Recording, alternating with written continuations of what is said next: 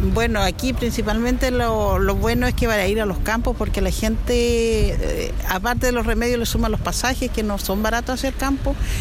A veces están medios más complicados de salud, entonces también es bueno que, que se acerque. Es una, es una muy buena inversión, es una buena cosa que se hizo para la comuna, porque va a traer, eh, aparte que van a ser baratos los, los remedios y todo, entonces es una muy buena gestión que se hizo.